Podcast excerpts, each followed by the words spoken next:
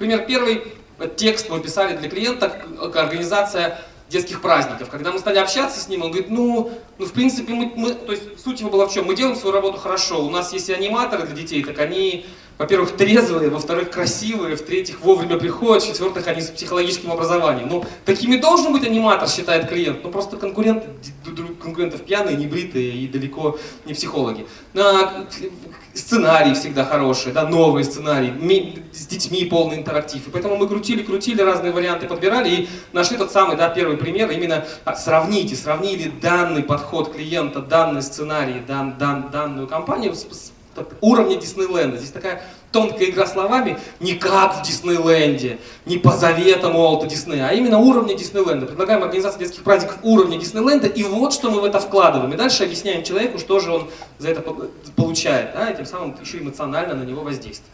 Второй пример – это к данному объекту продавался, прикасался великий человек, и поэтому это стоит таких больших денег. Это фрагмент продающей страницы, где продается вилла Григория Лепса на Пхукете. И, ну, во-первых, посмотрите, в подарок, да, при покупке виллы ужин с Григорием Лепсом в подарок, и для некоторых покупателей это может быть решающим фактором из серии «Масик, я хочу этот дом, чтобы с Гришей покушать на, на, на террасе, на веранде», да, раз.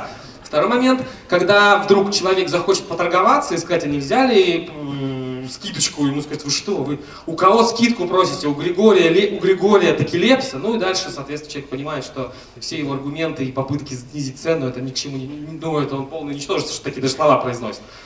Вот пример, да. Третий пример, третий подход, а, либо очередной подход, давайте так, когда мы сами устанавливаем, как клиенту надо себя вести, чтобы получить скидку. Традиционное поведение клиента какое? Я, я покупаю много, например, поэтому дайте мне оптовую скидку. Либо я хороший, и поэтому дайте мне оптовую скидку. Либо я закажу у вас завтра много, а сегодня дайте мне скидку. Чтобы вот так клиенты не крутили хвосты,